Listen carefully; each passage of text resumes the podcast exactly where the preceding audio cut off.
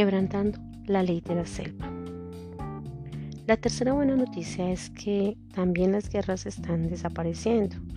A lo largo de la historia, la mayoría de los humanos asumía las guerras como algo natural, mientras que la paz era un estado temporal y precario.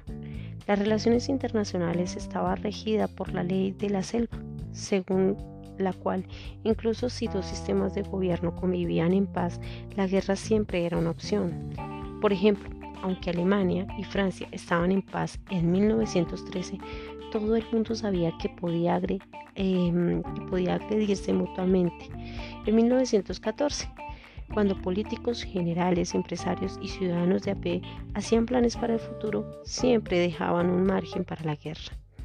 Desde la edad de piedra a la del vapor y desde el Ártico al Sahara, toda persona en la Tierra sabía que en cualquier momento los vecinos podían invadir sus territorios, derrotar a su ejército, masacrar a su gente y ocupar sus tierras. Durante la segunda mitad del siglo XX finalmente se quebrantó esta ley de la selva, si acaso no se revocó. En la mayoría de las regiones las guerras se volvieron más infrecuentes que nunca, mientras que en las sociedades agrícolas antiguas la violencia humana causaba alrededor del 15% de todas las muertes, durante el siglo XX la violencia causó solo el 5% y en el inicio del siglo XXI está siendo responsable alrededor del 1% de la mortalidad global. En el 2012 murieron en todo el mundo unos 56 millones de personas y 620 mil a causa de la violencia humana. La guerra acabó con la vida de 120 mil personas y el crimen con la de otras 500 mil. En cambio, 800 mil se suicidaron y 1.5 millones murieron de diabetes. El azúcar es ahora más peligroso que la pólvora. Es importante aún es que un segmento creciente de la humanidad ha llegado a considerar la guerra simplemente inconcebible. Por primera vez en la historia, cuando gobiernos, empresas e individuos contemplan su futuro inmediato, muchos no piensan en la guerra como un acontecimiento probable, las armas nucleares han transformado la guerra entre superpoderes en un acto de mente de suicidio colectivo y por lo tanto han obligado a las naciones más poderosas de la Tierra a encontrar vías alternativas y pacíficas para resolver los conflictos. Simultáneamente, la economía global se ha transformado en una economía basada en lo material o una economía basada en el conocimiento en épocas anteriores, las principales fuentes de riqueza eran los actos eh, materiales, tales como minas de oro, campos de trigo y pozos de petróleo. Hoy en día la principal fuente de riqueza es el conocimiento, y aunque se puede conquistar campos petrolíferos por medio de la guerra, no es posible adquirir el conocimiento de esta manera. De modo que a medida que el conocimiento se convierta en el recurso económico más importante, la rentabilidad de las guerras se reducirá y las guerras quedarán cada vez más restringidas a aquellas partes del mundo como Oriente Medio y África Central, en que las economías son todavía economías articuladas basadas en lo material. En 1998, en Ruanda, tenía sentido apoderarse de las riquezas eh, de las ricas minas de coltán del vecino Congo y saquearlas, porque había gran demanda de este mineral para la fabricación de teléfonos móviles y los ordenadores portátiles, y el Congo disponía del 80% de las reservas del mundo del coltán. Ruanda obtuvo 240 millones de dólares anuales por el coltán saqueado. Para la pobre Ruanda era mucho dinero. En cambio, no habría tenido sentido que China invadiera California ni así se apoderara del Silicon Valley. Porque aunque los chinos hubieran vencido en el campo de batalla, allí no habían minas de silicio que saquear.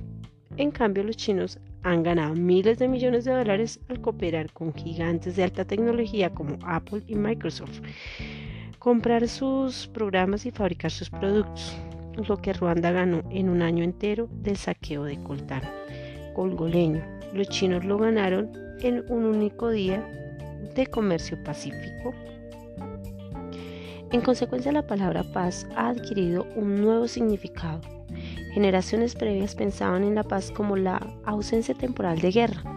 Hoy en día pensamos que la paz como la inverosimilitud de guerra. Cuando en 1913 la gente decía que había paz entre Francia y Alemania, se refería que ahora mismo no hay guerra entre Francia y Alemania. Pero quién sabe lo que sucederá el año que viene. Cuando en la actualidad decimos que hay paz entre Francia y Alemania, nos referimos a que es inconcebible que bajo ninguna circunstancia predecible pueda estallar la guerra entre ambos países. Esta paz prevalece eh, no solo en Francia y Alemania, sino entre la mayoría de países, aunque no todos. No se dan circunstancias que hagan creer que el próximo año podría estallar una guerra entre Alemania y Polonia, entre Indonesia y Filipinas, entre Brasil y Uruguay. Esta nueva paz no es solo una fantasía hippie. Los gobiernos ávidos de poder y las empresas codiciosas también cuentan con ellas. Cuando Mercedes plan planea su estrategia de venta en Europa Oriental, descarta la posibilidad de que Alemania pueda conquistar Polonia, y aunque empresas que importan mano de obra barata de Filipinas no les preocupa que Indonesia pueda invadir Filipinas al cabo de unos meses. Cuando el gobierno brasileño se reúne para discutir los, presupuestos del año siguiente, es inimaginable que el ministro brasileño de Defensa se levante de su acento, de un puñetazo en la mesa y diga, un momento, ¿y si queremos invadir y conquistar Uruguay? ¿No habéis tenido esto en cuenta? Debemos designar 5 mil millones para financiar esta conquista. Desde luego, hay unos pocos lugares en los que el ministro de Defensa dice todavía estas cosas y hay regiones en las que la nueva paz no ha conseguido arraigar. Lo sé muy bien porque hubo en una de esas regiones, pero son excepcionales. Desde luego no hay ninguna garantía en que la nueva paz perviva indefinidamente, de la misma manera que en un inicio las armas nucleares hicieron posible la nueva paz. Logros tecnológicos futuros podrían preparar el camino para nuevos tipos de guerra. En particular, la, cibercontienda puede estabilizar al mundo al proporcionar incluso a países pequeños y actores no estatales la capacidad de luchar eficazmente contra superpotencias. Cuando Estados Unidos luchó contra Irak en 2003, causó devastación en Bagdad y Mosul pero no se levantó ni una sola bomba ante Los Ángeles o Chicago. Sin embargo, en el futuro, un país como Corea del Norte o Irán podría utilizar bombas lógicas para que la energía dejara de funcionar en California, hacer estallar en refinerías en Texas y provocar una coalición de trenes en Michigan. Las bombas lógicas son códigos de programación maliciosos que se insertan en tiempo de paz y se opera a distancia. Es muy probable que las redes que controlan instalaciones de infraestructuras vitales en Estados Unidos y en muchos otros países estén llenos de tales códigos. Sin embargo, no debemos confundir la capacidad con la motivación. Aunque la cibercontienda introduce nuevos medios de destrucción, no añade necesariamente nuevos incentivos para usarlos. A lo largo de los últimos 70 años, la humanidad ha quebrantado no solo la ley de la selva, sino también la ley de Chernobyl, de Cheyov. Es sabio que, Anton Cheyov dijo que una pistola que, que aparezca en el primer acto de una obra teatral será disparada inevitablemente en el tercero. A lo largo de la historia, si reyes y emperadores adquirían, adquirirían alguna nueva arma, tarde o temprano se veían tentados a usarla. Sin embargo, desde 1945, la humanidad ha, aprendido a resistir la tentación. La pistola que apareció en el primer acto de Guerra Fría nunca se disparó. En, una, en la actualidad estamos acostumbrados a vivir en un mundo lleno de bombas y misiles que no se han lanzado y nos hemos convertido en expertos en quebrantar tanto la ley de la selva como la de, la. Si esas leyes vuelven a alcanzarnos será por nuestra culpa, no debido a nuestro destino inevitable. Entonces, ¿Qué pasa con el terrorismo? Aunque los gobiernos centrales y los estados poderosos han aprendido a moderarse, los terroristas podrían no mostrar tales escrúpulos a la hora de usar armas nuevas y destructivas. Estas es ciertamente una posibilidad preocupante. Sin embargo, el terrorismo es una estrategia de debilidad que adoptan aquellos que carecen de exceso al poder real.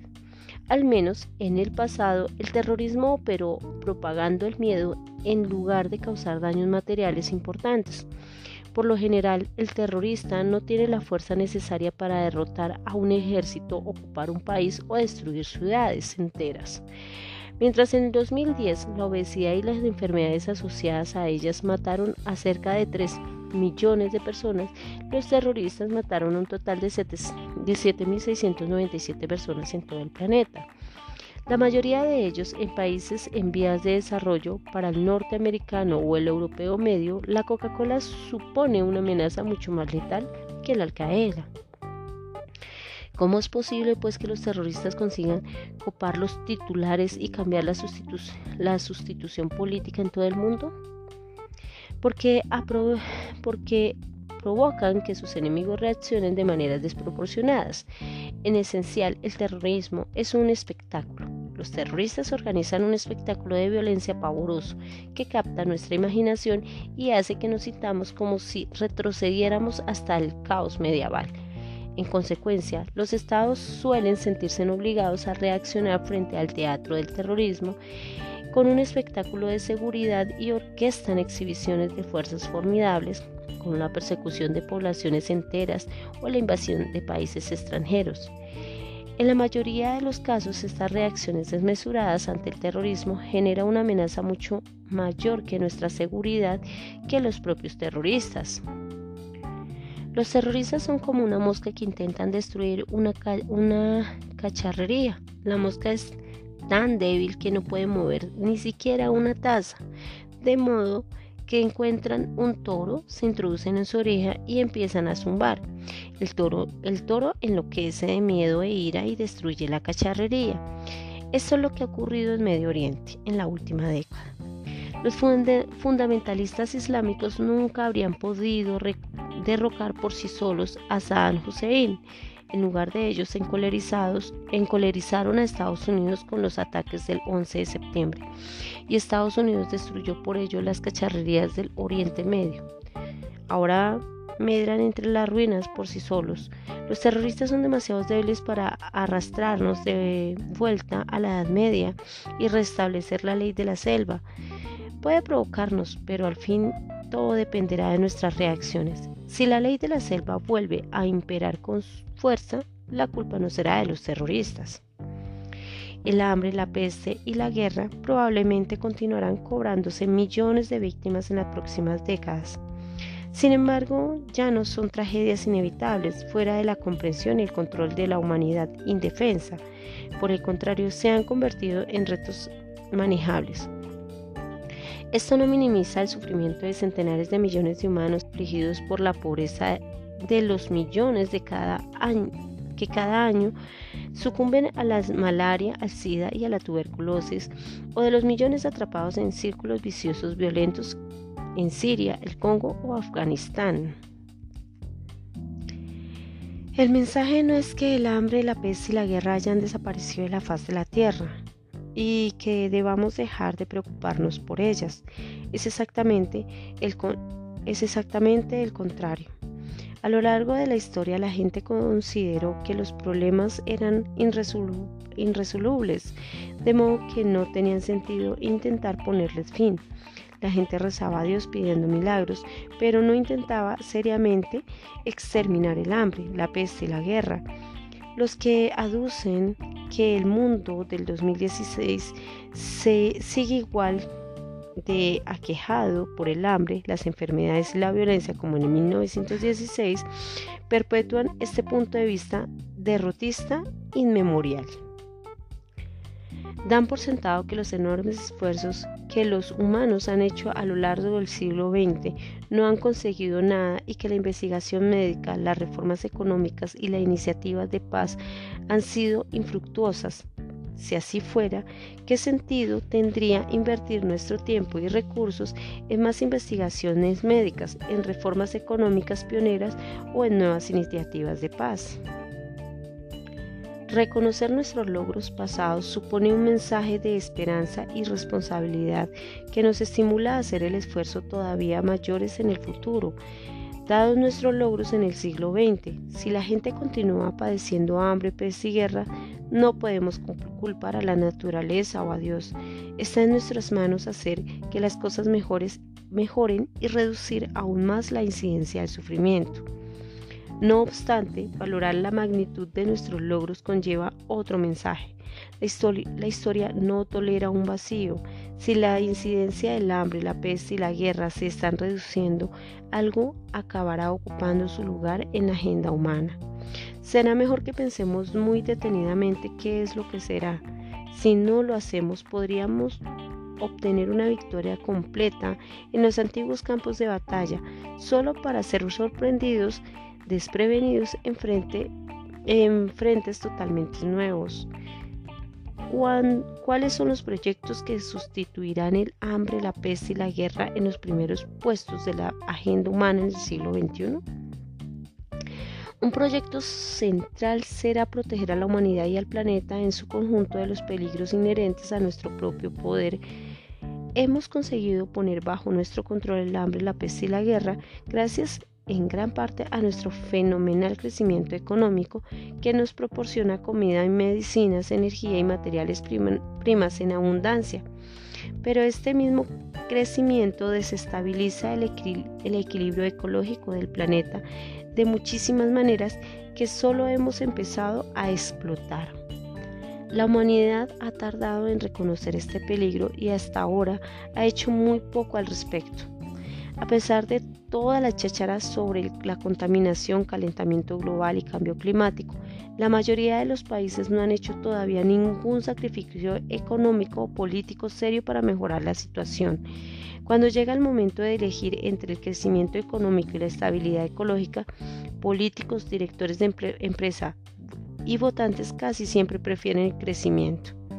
En el siglo XXI vamos a tener que hacerlo, mejorar si queremos evitar la catástrofe porque otra cosa tendrá que luchar la humanidad.